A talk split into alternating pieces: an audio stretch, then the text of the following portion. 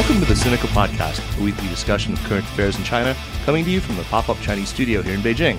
I'm Kaiser Guo, and with me, of course, is Jeremy Goldhorn, the last crony of Julian Kong, still moving freely about Beijing. Say hello, Jeremy. Hello, Kaiser. And I have to say, once again, just like last week, Beijing arranged a beautiful day for us to record the podcast. Well, th- this, this has six days of smog. Wow. Right, but this is because of the the, uh, the, the party Congress.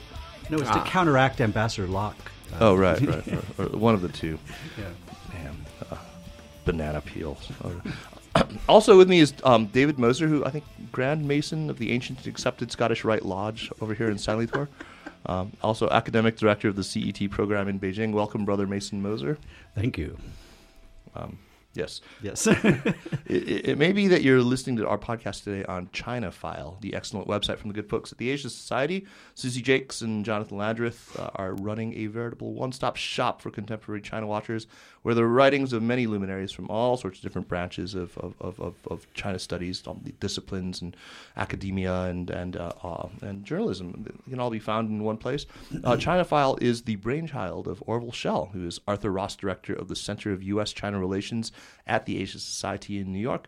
He is former professor and dean at the University of California, Berkeley Graduate School of Journalism, Go Bears, and the author of no less than fifteen books on China. His latest, which was co-authored with South Korea-based historian John DeLury, is one of the most widely acclaimed books on China of recent years.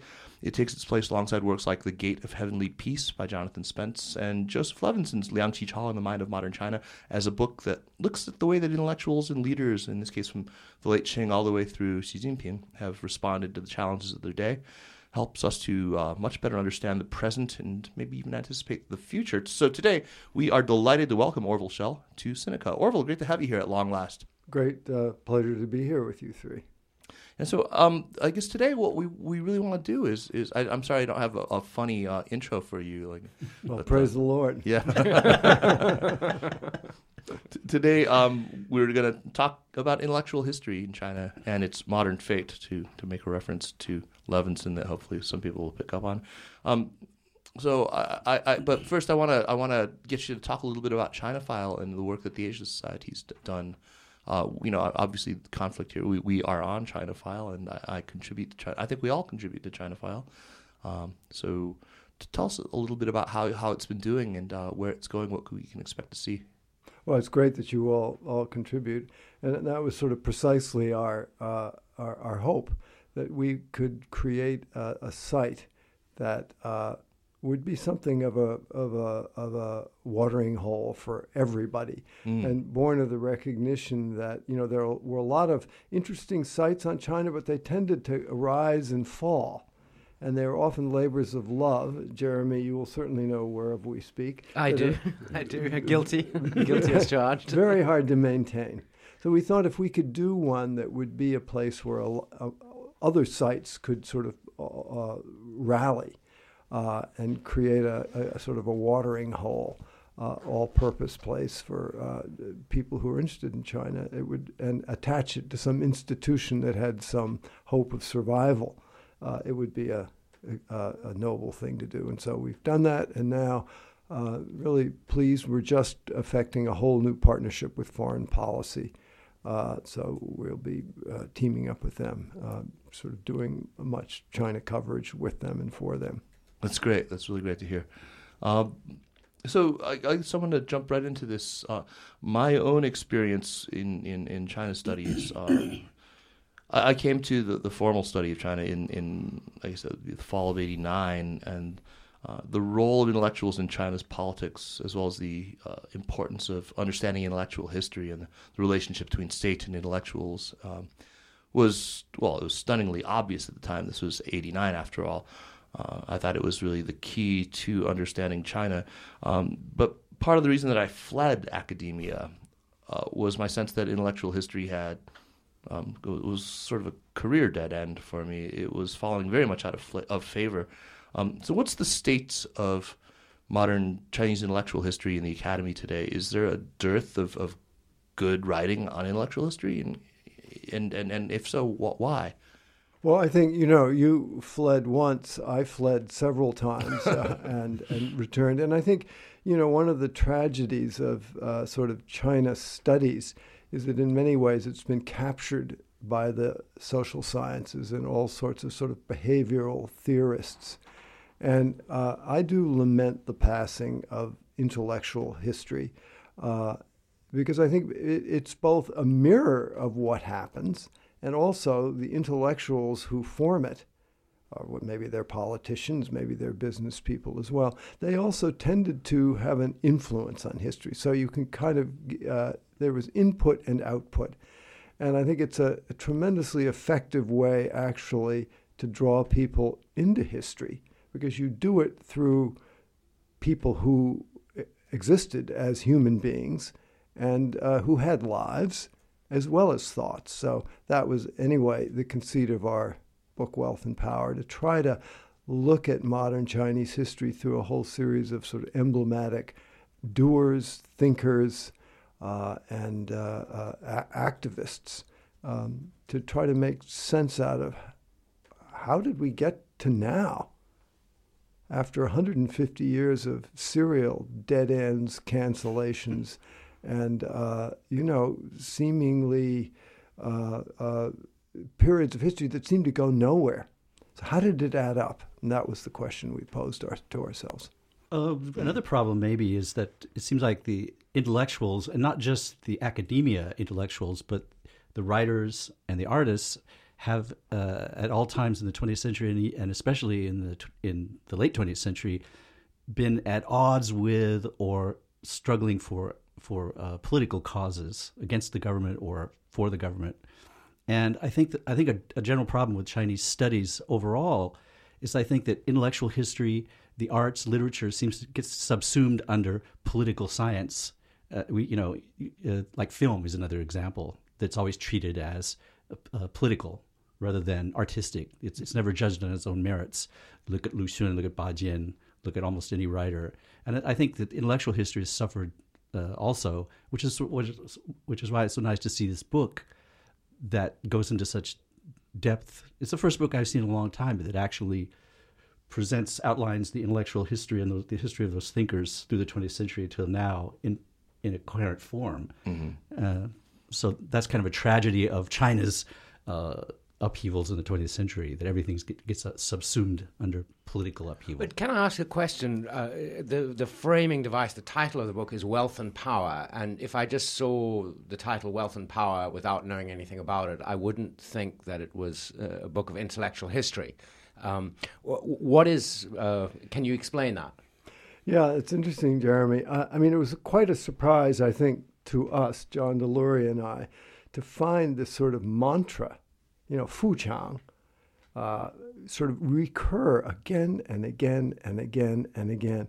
And I think we came to this, I mean, listen, I've spent my whole life trying to f- To, to wallow around in Chinese history. And I had to admit to myself, I couldn't really make sense out of it. Hmm. You know, what, if you look at it in a kind of a teleological sense, you know, what was the motion? What was the goal towards which Chinese history was sort of directing itself? We in the West very often think, I think, you know, not to be too uh, sort of, uh, uh, you know, esoteric about it, but in Hegelian terms of history moving towards, I think we tend to imagine greater openness, greater democracy, uh, enlightenment values. And, and you remember Francis Fukuyama, Fukuyama the end of history. Well, we had kind of gotten there. And it turned out, well, history did start up again. And so I think for us to try to sense what was the Chinese, the main current flowing to, through Chinese history, it was, in fact, we concluded, this desire to see China great again, to become a country of consequence. And Wealth and Power really described it. And it was something that uh, almost everybody in some form or other, whether nationalist, communist, dynastic, anarchist, Christian, they all understood that aspect. And I think that was a tremendously important animating impulse that got us to the present. That's right. Um, actually, I, I was I was reviewing um, something that I had written back in two thousand one, in April of two thousand one. Uh, I, I, it was a, a column I'd written for Time magazine at the time. I, I was uh, alternating weeks with Matthew Forney uh, doing a column called Made in China. And uh, April, of course, of two thousand one was the month where the E P three spy plane incident mm. happened, bringing back immediately memories of what had happened spring two years prior, prior to that, which is, which is of course, uh, the Belgrade incident. And uh, one of the, the things that, that I kept running into, people were, were, were always asking me about, um, was, you know, how how can these people, uh, these Chinese friends of mine who appear to be so liberal, who are cosmopolitans, who embrace universal values, mm. how can they, uh, where does this strain of virulent nationalism well up from? And uh, in in in explaining that in this in this particular column, I went directly to Fuqiang, to to, wealth, uh, to the concept of wealth and power, and explained that liberalism and nationalism in China, in China, uh, especially uh, in the late nineteenth century and the early twentieth, they developed in lockstep. That there were not uh, thinkers. I mean, if, whoever you looked at, whether it was Chen Duxiu or, or Liang Qichao or anyone, uh, their embrace of what we call liberalism was as a means toward decidedly nationalist ends of. Of, of and, and that, that any time you would see uh, the the means and the end come to conflict, the end would naturally prevail. It's it's what what, what they're after, uh, and so that's why when I when I picked up your book and I saw that it was in that, I mean that it had sort of found that same idea, it resonated so much with me. For now, the, when we look at the last one hundred seventy years or so of Chinese history, um, you know, from the the Opium War, um, you know, I think one of the, the Uh, the the recurrent things that uh, that we, we talk about is sort of contested visions of modernity. So uh, one of the questions I have for you, it it, it, it seems to me that like uh, Western historiography, and not just Western, but I'm also thinking about, you know, Chinese historiography, uh, sort of the meta narrative of history.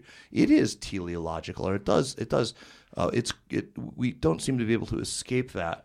Uh, it, You know, I want I want to talk about all, all the different uh, writers that, that or the different thinkers that you you you you uh, include in this, uh, but I also want to say you, you know you're somebody who has raised this idea of, you know, the problematic nature of our teleological histori- historiography, how we you know we we tend to not be able to escape this idea that, but I can't help thinking that when I come to the later chapters of your book, you kind of fall into it. I mean, you, you know, the, the choice of Liu Xiaobo, for example.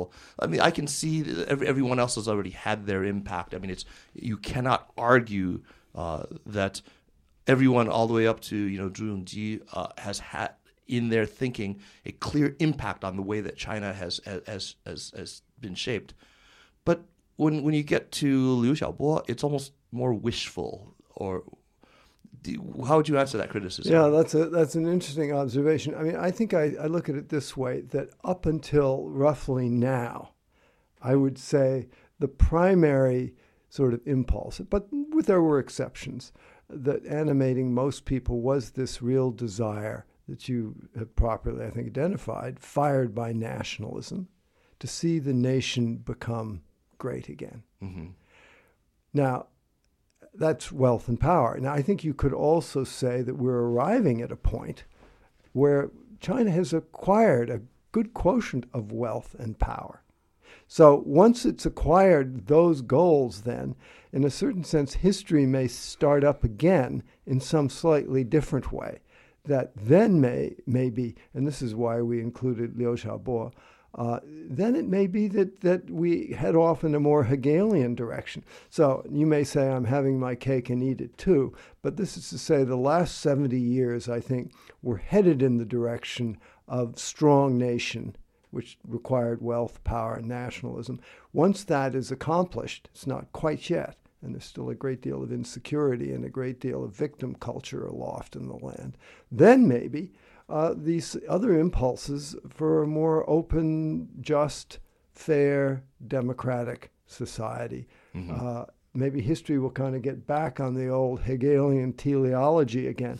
I don't know, but we certainly wanted to open that door at the end. Okay, uh, that's that's that's a fair and reasoned answer.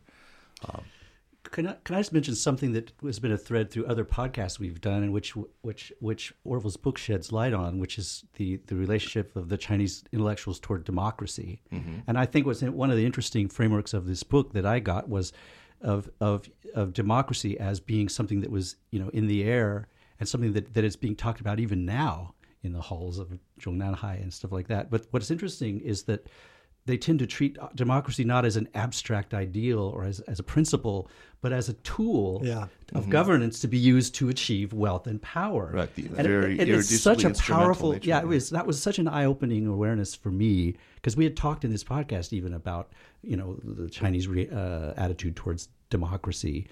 Uh, and you, you want to talk about that? Yeah, I mean, I think you're absolutely right that this, the striking thing as you go through all this history and you look at the various schools of thought that enter, it's like trying on suits of clothes. Yeah, right. They put them on, they look in the mirror, mm, this is not, not quite right, take them off, try something else. It's very utilitarian. Mm-hmm, mm-hmm. And I think there is an aspect of that uh, that's striking.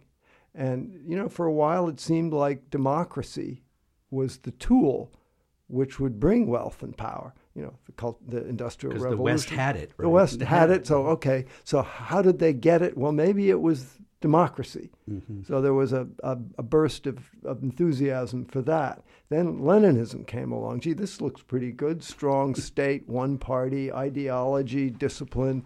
Then that kind of crashed and burned. And then you have Deng Xiaoping, and he says, well, how about a little capitalism? Let's let's have a go at that. And now I think we're heading off into some new territory with Xi Jinping. It isn't quite clear what the model is, but it's still very utilitarian.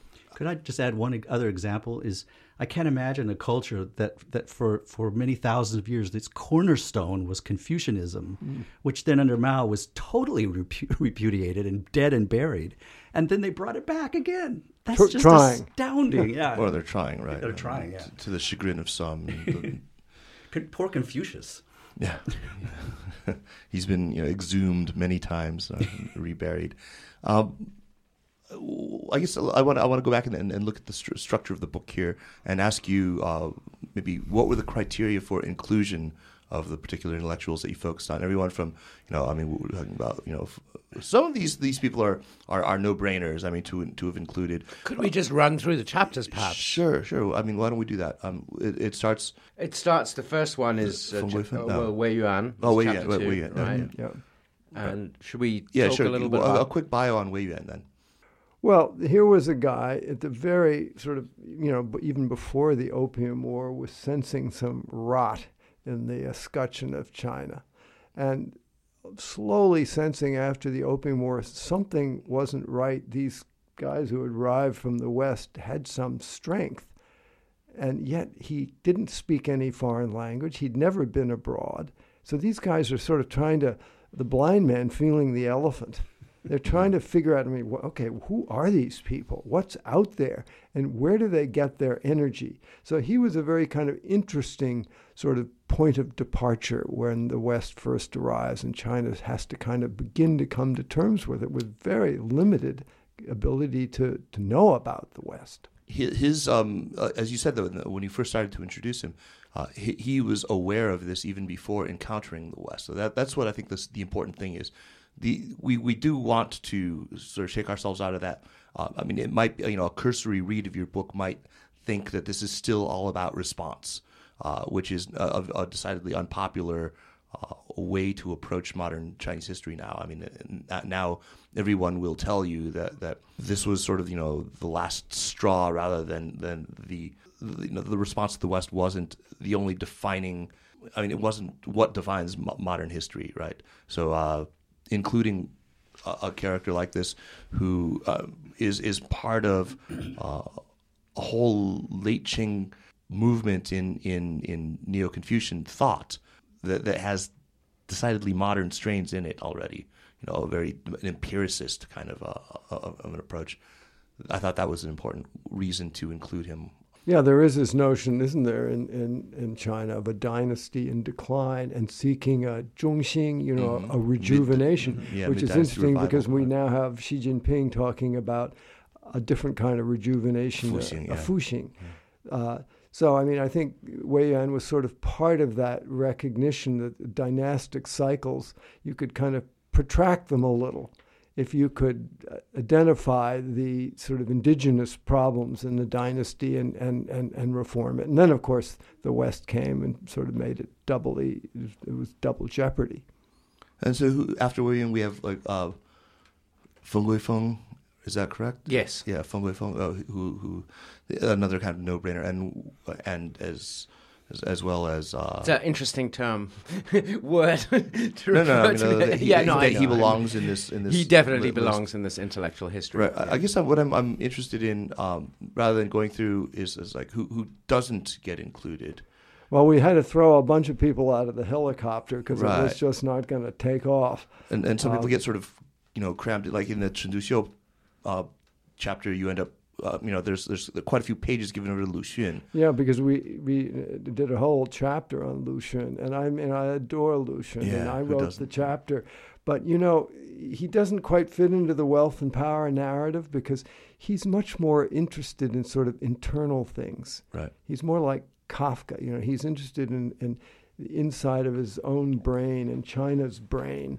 So he's he, also more like Bo Yang in the eighties, which yeah. is he's more of a social critic. He's more like a doctor yeah, diagnosing the, cholo, the, the illness. Interestingly, yeah, exactly. he was a doctor. Yeah, he was a doctor. That's right. true. Yeah. Yes, he was. He, he and, and and I think uh, he was interested in sort of the, almost the psychological side of things, right. not the exterior, uh, you know, uh, recrudescence of power, majesty, you know, awe, all of these things which China is is uh, still fixated on. Absolutely. Um, and then Hu Shi also sort of gets slightly short shrift. Yeah. He was another one, and I'll tell you why he got short shrift. I, I, I love Hu Shi partially because he's easy to read. Yeah. Uh, he's a joy to read in Chinese. Uh, but he really was part of what I think was a bit of a uh, an epiphenomenon, namely these very westernized people who do deeply believe in openness, democracy, and liberalism. But in that sense, he wasn't really, I think, in the main flow of twentieth century Chinese history. Mm. Hmm. A powerful person. I would have to agree with you there. Who's in reserve for the future, perhaps, but he wasn't answering the questions, I think, that most people were suffering from. Where, where if you look, if you sort of trace the narrative arc of Chen Duxiu, he's very much of the moment. He's he, he kind of expresses the time. He's for science and democracy, but he's also a big-time nationalist. Mm-hmm. Right, big-time nationalist, and, and it's really his embrace of Lenin, Marxism-Leninism that, that matters the most. I love to turn over that moment in my in my head. You know, what was it that was so appealing about Marxism-Leninism to the Chinese of that moment? These were, you know, let's let's remember, in, in the May fourth period, um, with the Russian Revolution still only two years old. Uh, but what, what was it that the Bolsheviks had? It was, uh, I mean, I, I, I still kind of tend to frame things in a kind of Levinsonian way. You know, that it has to satisfy meum and verum. It has to be, you know, mine and true. And what Leninism seems to me to do is uh, it, it it is a Uh, it is at once Western, and therefore, you know, it has that sort of tr- and and it casts itself in sort of scientific pseudoscience, pseudoscience right? right? But it has that, that at least that that patina of science to it that they could grab onto, and yet it is a critique of of Western society, and and it is it it it, it al- aligns itself. I mean, specifically Leninism against imperialism, which at that moment was uh, enemy number one. It it explains the, uh, China's poverty. It explains China's weakness. It explains the the predatory nature of capitalism. Uh, I think it it, it it it had an almost irresistible appeal. It must have had an irresistible appeal at that moment. Yeah, I think it does. It it makes China explicable in terms of its suffering and its its uh, the way in which it was preyed upon through Lenin's theories on imperialism, but it also offered up one other incomparable thing, which every Chinese in the twentieth century, with the exception of people like Hu Shi, really uh, appreciated. That was the model of a strong state, mm. a strong leadership, an ideology, a disciplined party structure. Sun Yat-sen bought into it, Chiang Kai-shek bought into it, Mao, Chen Duxiu, they all bought into it, except for Lu Xun. Uh-huh. Mm-hmm. And so this was the remedy for, you know, the Sun Yat-sen's famous dictum that China was Yipan Sansha, a dish of, or sheet of loose sand. And he very graphically said that what that dish of sand needed was some binding agent, and right. Leninism was the binding agent. And so this, in the Sun Yat-sen manifesto of twenty-three with the reorganized K M T, they explicitly embrace a Leninist party structure. And what's interesting is that uh, I think a lot of people don't understand that the Kuomintang itself yeah. was and was all the way up through the time of martial law still explicitly Leninist in its organizational structure. Yeah, I mean, I think that's a, that's quite a revelation to a lot of people. And also, uh, it's interesting to remember, we write about this a bit, that Chiang Kai-shek had more than a minor flirtation with fascism. Let's talk about that a little bit. I mean, well, because I mean, that, that is another, um, that certainly has, uh, it would have a lot of appeal. If you look at Mussolini, uh, I mean, you have Once Glorious Nation, you have that kind of reactive nationalism having been, you know, uh, uh, trodden upon, uh, you know, the, these a- appeals to sort of m- the militarization of society. Zhang is a Whampoa, uh, you know, Huangpu mm-hmm. uh, Academy graduate. Uh, t- t- tell us a little bit about Zhang and his and his fascist flirtations. Well, I think he he too uh, looked at the sort of piteous state that China was in. You know, this is uh, he. launched the Northern Expedition and more or less unified it, making deals and conquering a few warlords. But still, it was pretty pretty ragtag bunch of disaggregated pieces. And I think he felt that the sort of symbols that fascism offered of a strong, kind of exciting leader with lots of medals and mining certain sort of traditional, you know, Hitler did this very nicely, all the whole thing about sort of Teutonic myth.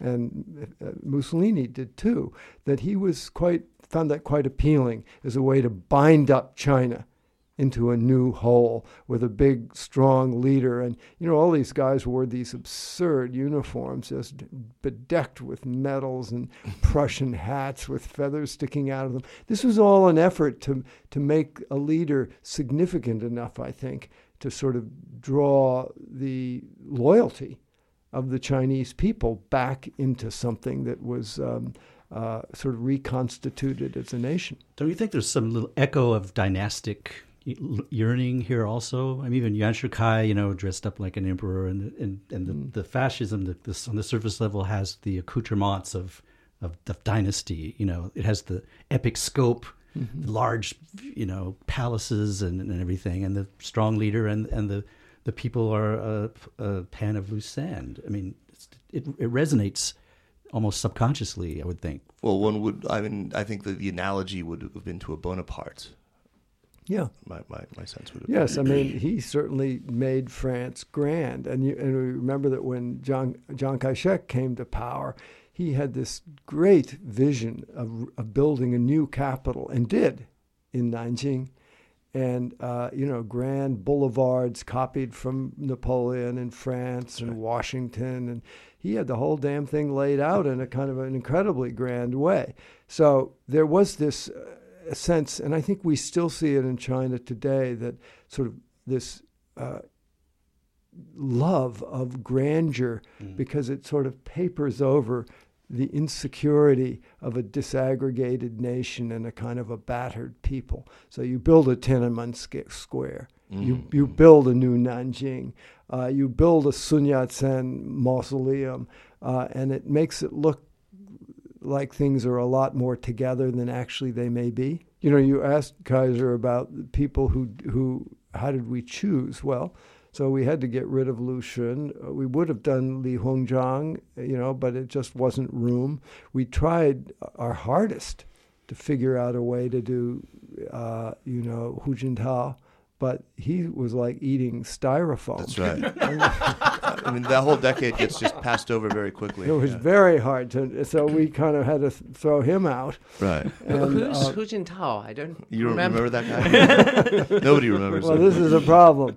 Um, you know, even Jiang Zemin, uh, you know, actually looking back on Jiang Zemin now, I have to say, whereas one, at one point he did appear to be, I think, somewhat clownish. Now I look back on him with a certain fondness. Oh, absolutely. He was quite open. He was he was trying to be a mensch. He was trying to sort of yeah, run yeah. with the big guys. You have that whole dialogue between him and, and Clinton. It was uh, fabulous. I was sitting Lama. right there during it, uh, in the front row, watching Jiang Zemin with, you know, with Baba, the master of the master of sort of repartee, and trying to sort of imitate him. And it was quite touching. He did quite well. And looking back on it, I'd have to say there isn't a snowball's chance in hell that Hu Jintao or Xi Jinping would risk such a uh, a, a wager. Yeah.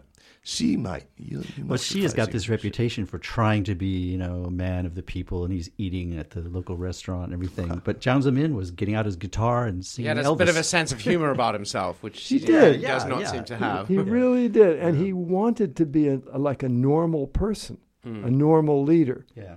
He didn't want to just be this sort of mysterious wizard behind the veil. So I have a a, a, a little bit of a beef um, of late. I, I'm I'm a, somebody who believes very much that that the interaction between the intellectual and the state is sort of the, the driving piston of of, of of Chinese politics. That it's, you know, that relationship between the pen and the sword. Uh, and uh, if if we assume that to be, the, I mean, that may sound very elitist to a lot of people there, but I, I really do believe it to be the case. And I also believe that, um, well, as as a result, it's very important to understand intellectuals in, in China today. My beef is this, that I, I have a, a, a sense that people who are writing the first draft of intellectual history are uh, ignoring entirely uh a whole very, very important, I mean, I hate to use the word, uh, sort of silent majority of intellectuals today. They're instead conflating the idea of of dissident and the idea of intellectual, that, that mm. you you know, you can't be uh, an intellectual if you aren't in active opposition. Um, and I, I, I, I admit that, that I was a little, as, you know, flipped the pages of the book and realized that, you know, say, Wang Hui was not included, or uh, that th- there weren't more establishment intellectuals. Uh, there wasn't anybody sort of in there who argues the intellectual position uh, for let's take the grand compromise. Let's uh, you know, because th- that that is that is a sensible position for somebody who, who seeks wealth and power. The, the stand in there would be Zhu Rongji. Yeah. Uh, but do you feel that that, that that's it's kind of unfair? Do you, would you agree, first of all, that that there's this conflation of activist, dissident, and intellectual in the minds of a lot of, say, journalists today? Yeah, I think it's true. And I think, you know, the the truth is the, the, the intellectuals who become sort of spokesmen or or make the case for uh, the status quo and for the powers that be, they're finally not very interesting because they don't exist really in a state of tension with anything, unless they're in a debate. So th- they too are hard to write by, or write about. Right. So I think you didn't want to put Eric X. Lee in there. No, actually, I find it, I find him pretty interesting. I do too. And making the making as good a case as you can make, which isn't a bad case at all. I mean, I have to say, I I I, I am a big-hearted Democrat with a small d, but I look at what's going on in the Ukraine and Egypt and Libya, and I got to say, a lot of these springtimes, hmm. you know, they, they skipped summer and fall and hit right into winter. Right. Mm-hmm. But, Kaiser, I don't think you can really, uh, I mean, that's you, you're, you're, you're talking about something you feel generally, but in, in terms of this book, Uh, Orville uh, and John's book, I mean, post-revolutionary China, we have Mao Zedong, Deng Xiaoping, Zhu Rongji. Right, but these are our, our political leaders. These aren't um, the, these aren't the deep thinkers, right?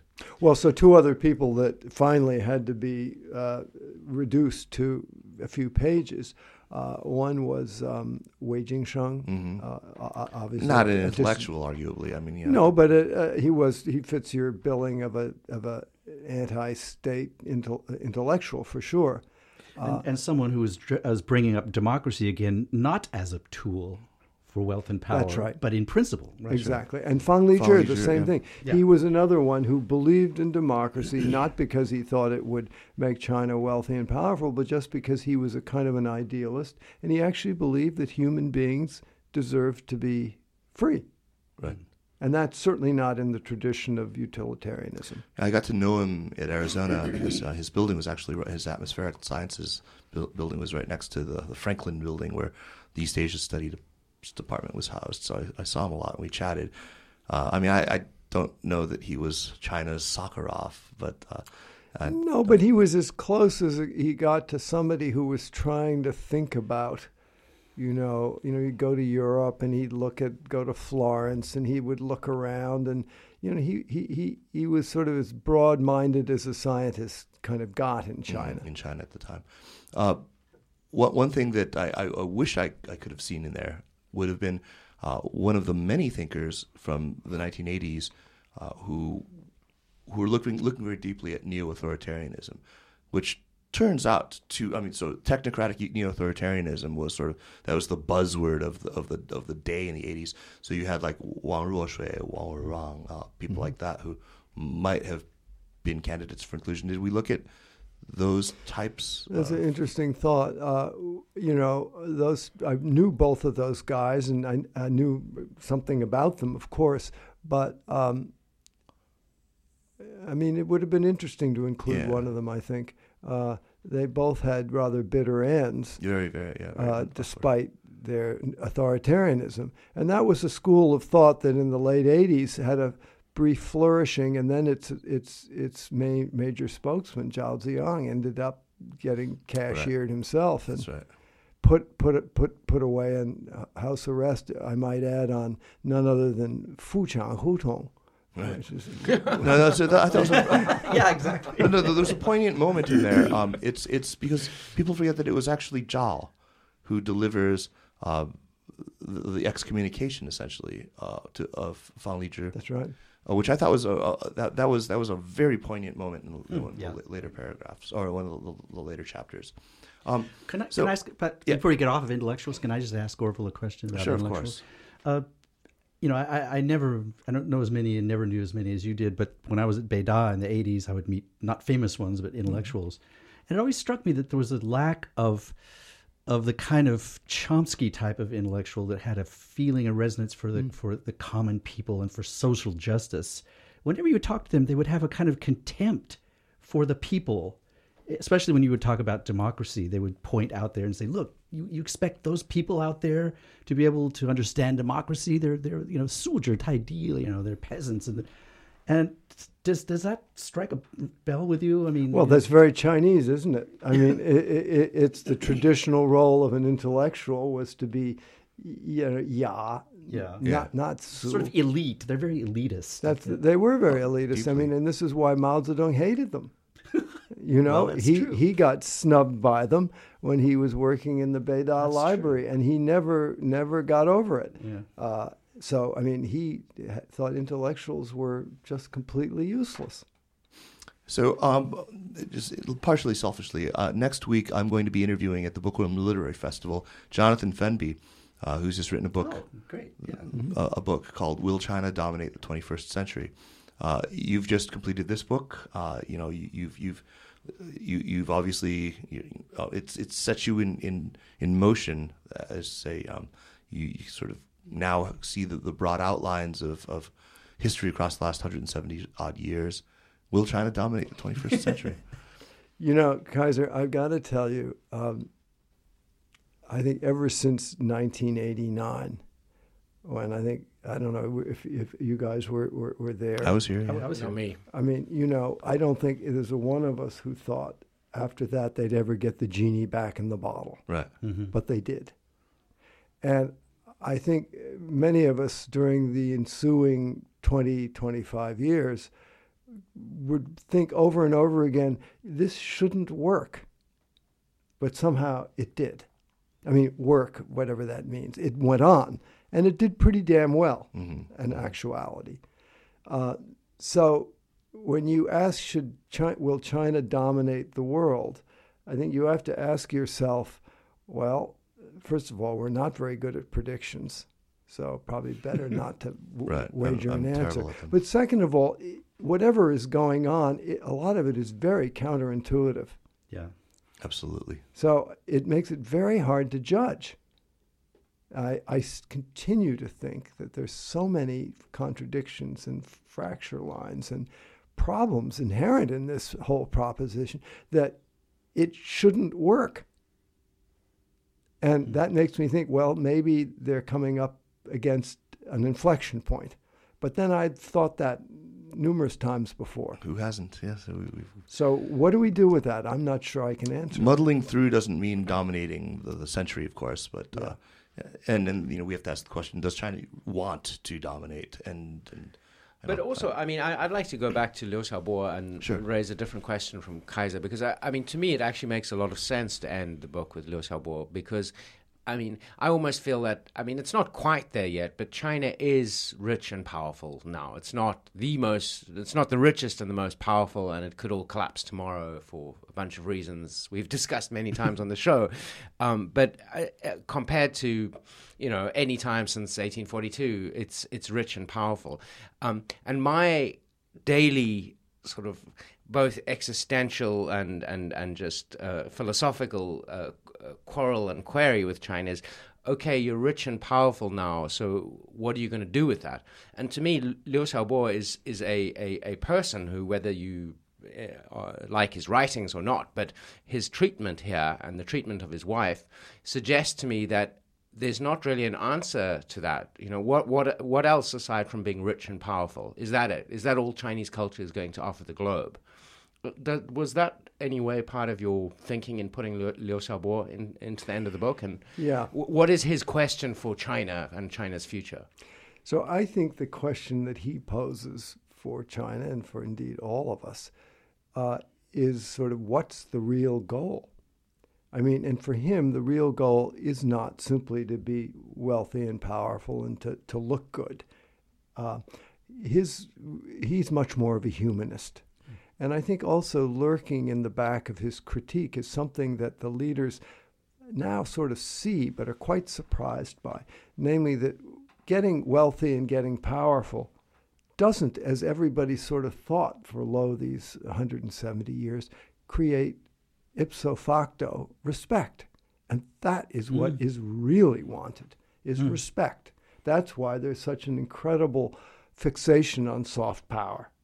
Mm. And I think Liu Xiaobo is sort of trying to feel his way towards an answer of respect. And basically what he is saying, if I read him correctly, is if you want to be respected, you first of all have to earn the respect of your own people. Mm-hmm. And I think this is where China is still incomplete.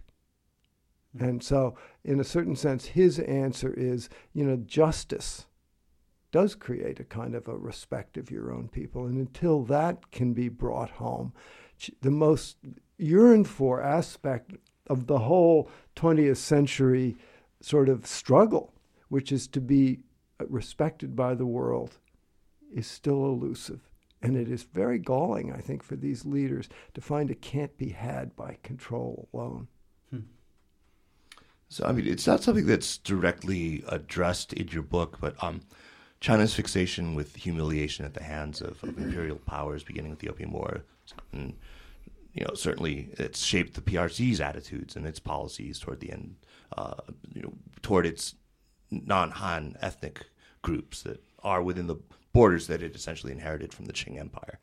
Uh, can you can you talk a little bit about how these attitudes are playing out now? Um, that that is uh, Ch- China's ideas about um, historical oppression at the hands of imperialist aggressors, and its own thinking with, with its uh, I mean its its own obsession on uh, separatism and, and that sort of thing.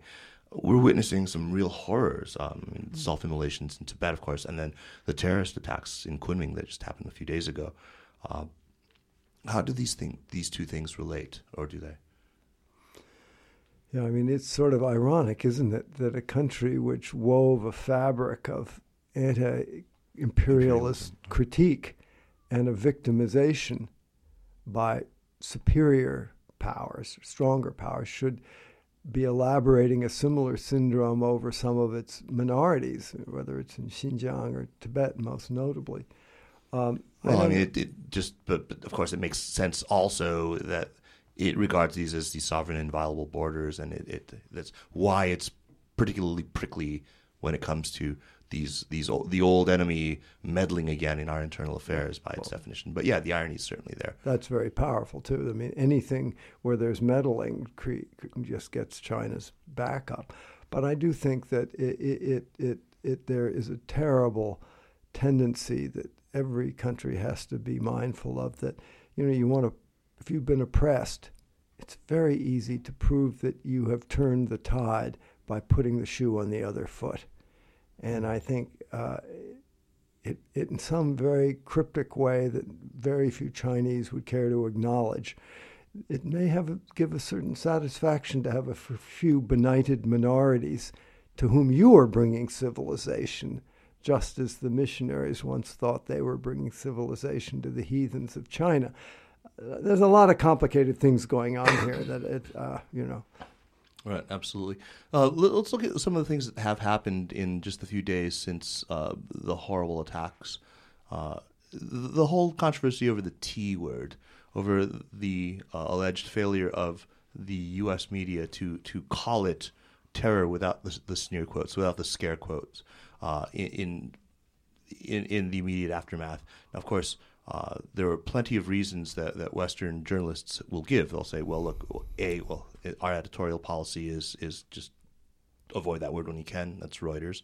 Um, secondly, they'll have their own sort of definitions, and uh, some of them will, will argue that, that there was so much opacity that you just you, you didn't have full information. You didn't have the capability to make a judgment, and you weren't going to, based on their past record, simply believe uh, the the Chinese authorities at the, the moment they started using the T word. You're just going to repeat it, but at the same time, you know, let's all we we understand that it's a very freighted decision. It, just the decision not to make it itself is is very value laden, right? And and uh, one might expect that you should, well, be able to muster the empathy to realize that your decision not to use that word is going to hurt the feelings of the Chinese people, as it were.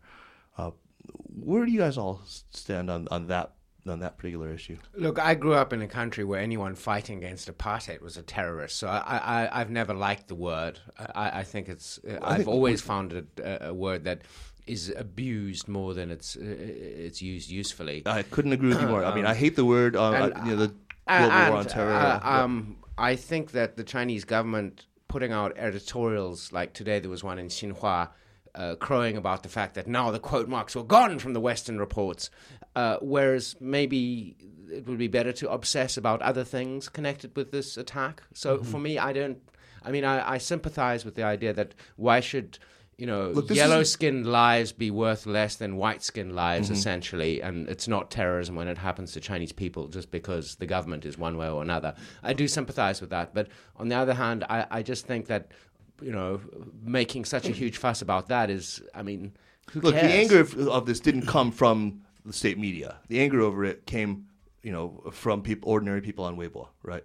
That's where, let's let's be, let's I, be clear I, on that. I'm not sure it about that. Up, I think no, the state media reported it first, Kaiser. No, no, no, no, no. I, I'm not sure no. about that. It, immediately afterward, you started seeing these comparisons going around, and these were being made by, by ordinary netizens. It's, I, I it's, saw. It's, terror is one of those words that draws the line. When you use it, then it suddenly draws a certain line. You, you remember the problems Obama got into supposedly because he didn't use the word terror in in conjunction with the Benghazi attack, and then the right, you know, said you know didn't use it. So they were wanting him to draw the line, and, and I think that's that's that's the problem with the word is that it draws a line artificially, even in the Benghazi case. Right, but I mean, that's the problem. In, in common usage, it's it's become something that that you know when you apply the word.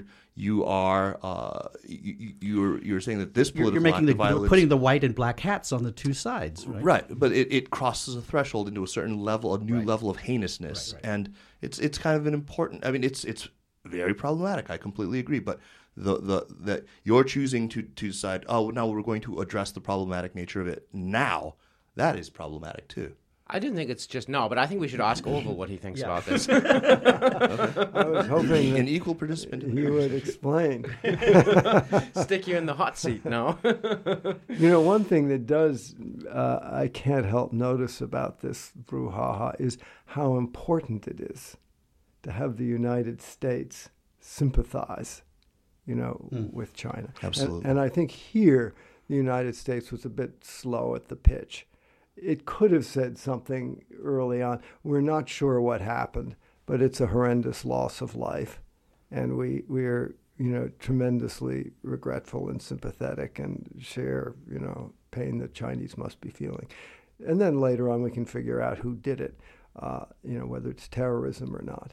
But I think, you know, there still is this abiding, even though China puffs itself up and pretends like it doesn't care, it still really matters. Oh, deeply. Mm-hmm. What the West, you know, the West, not so much Japan, because they're sort of over the edge anyway, you know, thinks about China. And this kind of, I think, gets back to this notion of, do you even respect us enough to sympathize with us when we get killed? That's true. The, I think the, one of the top headlines in the top box on, on, on, on Xinhua's uh, website today was something along the lines of international community removes quote marks from terrorism, basically. Well, I, I'm, I'm I'm glad they did. I'm, I'm personally... I'm, but you can be it's, sorry it's without saying this is a pack of Muslim terrorists. I mean, anyway, I, I, it wasn't... But, you know, I understand Washington had a huge snow and ice storm. It was the weekend, and when they finally did get around to saying something, I think they had to do it by phone because no reporters could get to the We're press also conference. Between ambassadors right now, and it's uh, it's, it's yeah. Uh, right. Another issue for me with with with Kunming. I, uh, there were a lot of people, uh, and we could have expected this, of course, uh, that in analysis uh, in in Anglophone media afterward, you saw a kind of perfunctory acknowledgement of the monstrosity of the. Of, of the event, mm. But then now let's look at the real reason. That's fine, right? Let's look at the real reason. I it, it, it, the perfunctory nature of of it, which I thought sometimes was was hollow, bothered me. But what what bothered me worse was when we did get to analysis of root causes, the narrative was entirely around Chinese repression, as though everything that has happened in Xinjiang Uh, has occurred in isolation from the, the radicalization of much of the rest of the Islamic world. And there's like this almost deliberate effort to to, to say, pretend, you know, I mean, it's it's there in the subtext when you deny the East Turkestan, the Turkestan Islamic movement's existence. It's there in the subtext when, when you say, you know, uh, No, no, we're outside forces. No, no. When you when you sneer at the Chinese outside forces explanation, and and it's it's it's bizarre. I looked at so many of these analyses, uh, alongside that necessary couple of paragraphs talking about about the problems of, and they are very real problems of minority policies. Why wasn't there a paragraph that, that talked about the rise of Islamic nationalism everywhere else? Uh, where, I mean, I'm going to invoke Levinson again. Uh, you know. It, an idea uh, is a choice among many ideas. And when suddenly you have as your, your possible responses uh, a lot of new ideas, you know, uh, Wahhabism or Al-Qaeda or, or Islamic movement of Ube- Uzbekistan or all these other alternatives and the responses that they've chosen, that changes things. That, that, that changes things. And it should be part of the conversation, no? Yeah. I mean, you know, we've seen a little bit of this in Syria. You know, when suddenly the Al-Qaeda starts showing up on the side of the freedom fighters, mm-hmm. and they make things, everything quite, everything suddenly gets quite confused. And I think in China here, we have a bit of the same thing. On the one hand, we actually may have some rather wild and crazy Islamic fundamentalists acting out. But at the same time, you do have an unpleasant situation of sort of Han domination in Xinjiang. It's very hard to sort these two things out. Right. You notice also the right-wing media even fell in, in the same line, because normally if there was a, a case like this in a in a in a country that's not that's more neutral from our interest, there'll be this yelling on the right about Islamofascism and look here here it's cropping up again. But because the right is not well disposed to the P R C government, then it fits into this narrative of repression. So they weren't squawking about it. They they, right. they were muted about it as well. Not that I would, you know, ordinarily take comfort in in, in, in, in the rights. Yeah. But I, I do think this is also another case of, of you know, the Chinese government's, you know, extreme uh, lack of communication skills and the planning around the communication of this. I mean, for example, this this event, it happened... Uh, within twenty-four hours, um, Xinjiang separatists were blamed. Then there were police, apparently police photographs of a T-shirt that had Uyghur script on right. it that just said Uyghur with a, a black T-shirt. That's all it said. Uh, that were that's all uh, that was visible. D- well, on the front of it, that was all that was visible. Well, it was in Arabic, actually. An Arabic script, but Arabic apparently script, it was yeah. Uyghur, and it said Uyghur. It said um, Uyghur, yeah. And uh, that was given as the evidence that it was Islamic separatists.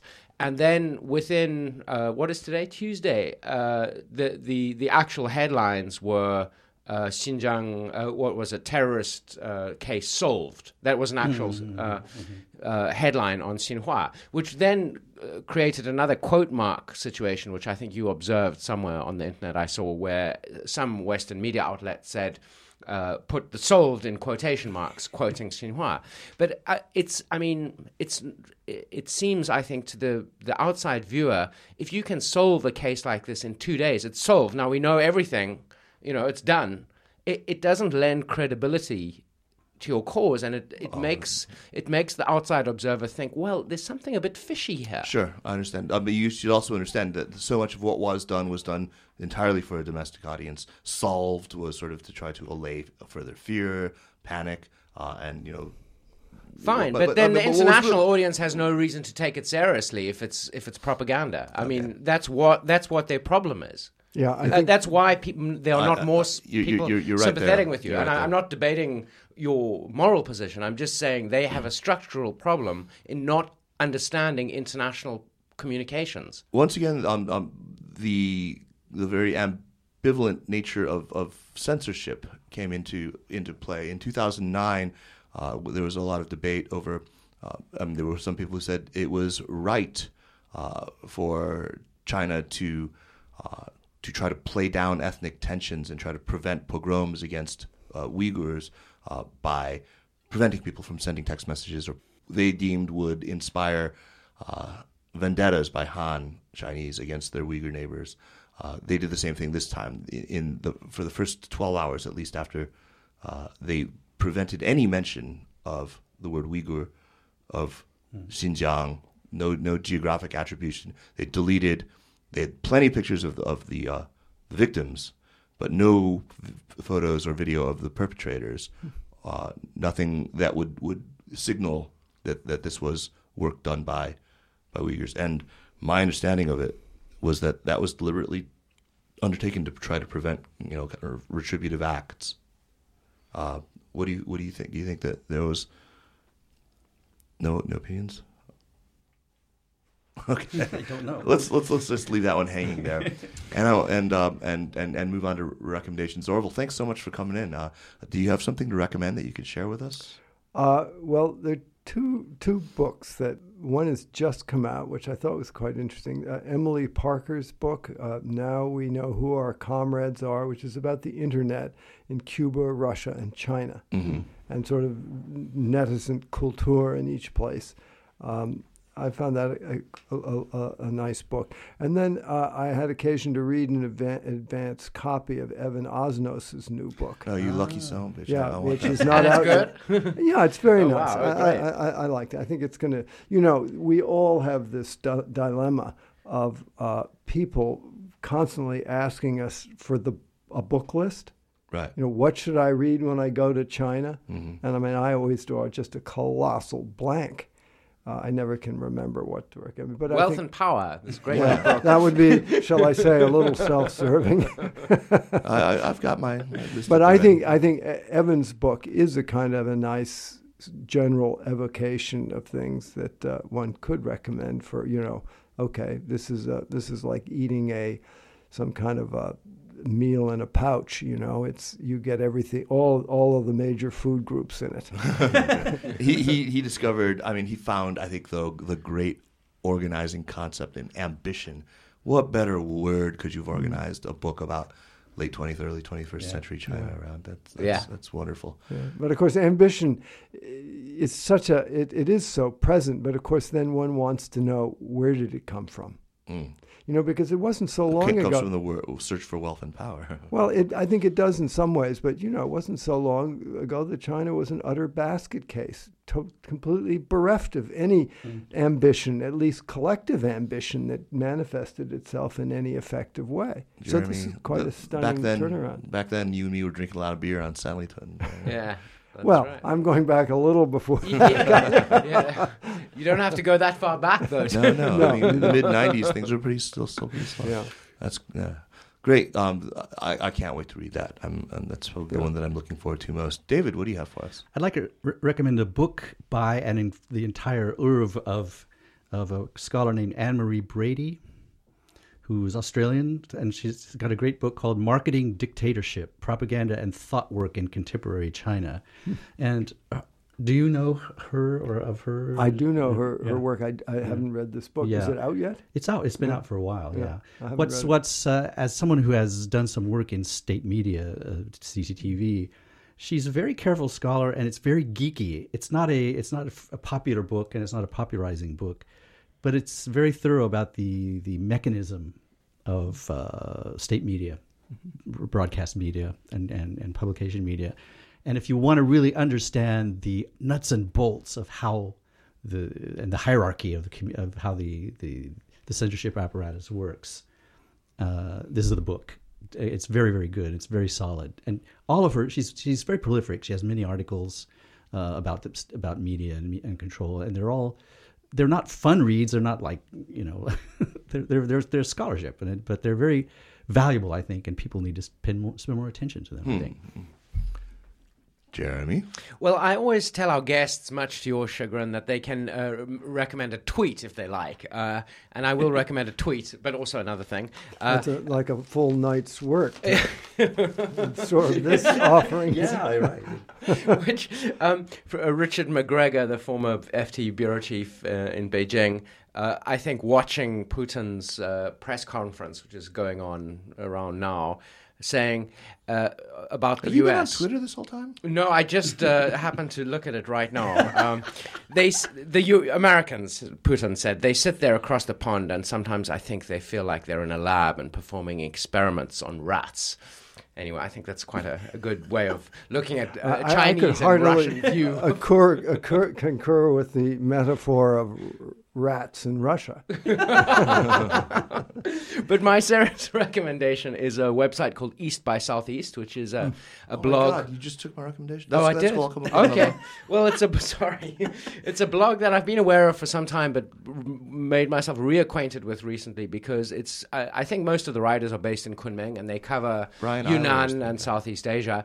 And today or yesterday, they published your Kaiser's Facebook post about some of the issues we've been discussing sure. about the use of the word terrorist, et cetera, uh, and uh, lots of other stuff about Kunming and Yunnan and Southeast Asia and the interaction. Well, their time has certainly come. Indeed. Yeah.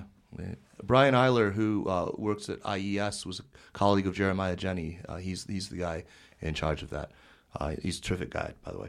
Um, so you've taken my recommendation. Oh, I, I've got another one, Hattie, though, um, that, that's re- related to our, our main topic today.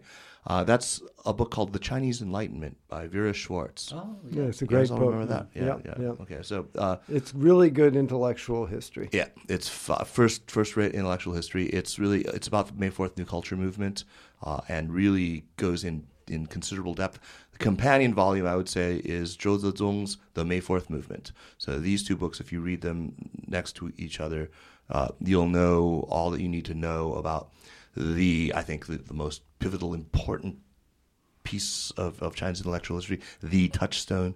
Mm. Uh, everything that's happened since is, is sort of uh, in reference to that. You can't understand things like, you know, Heshang River Elegy or, you know, everything that happened in eighty-nine without an understanding of, of the May fourth movement and the New Culture movement. True. So Vera Schwartz um, and uh, the Chinese Enlightenment. Well, thanks. Thanks again, guys. David, thanks. Orville, great to have you. I mean, next time Pleasure. You're back in town, you're welcome. Thank you, Orville. And Jeremy, great man. Um, and uh, we've got, like I said, t- a, a terrific bunch of shows lined up. Uh, next week, I think we have Mark O'Neill uh, coming out to talk about uh, the, the Chinese Labor Corps in the First War. Uh, and that's that's going to be fascinating. First World War. First, the first war, yeah, the First World War. Of course, we just call it the First War. The Great War. I call it the Great War. The war to end all wars. And uh, I'm going to be talking to Pankaj Mishra. Uh, Jeremy is going to be talking to Adam Minter. I'm going to be talking to Jonathan Thunby. All of this stuff is going to, to go up online on Cynica, so stay tuned. And we'll see you next week. Take care.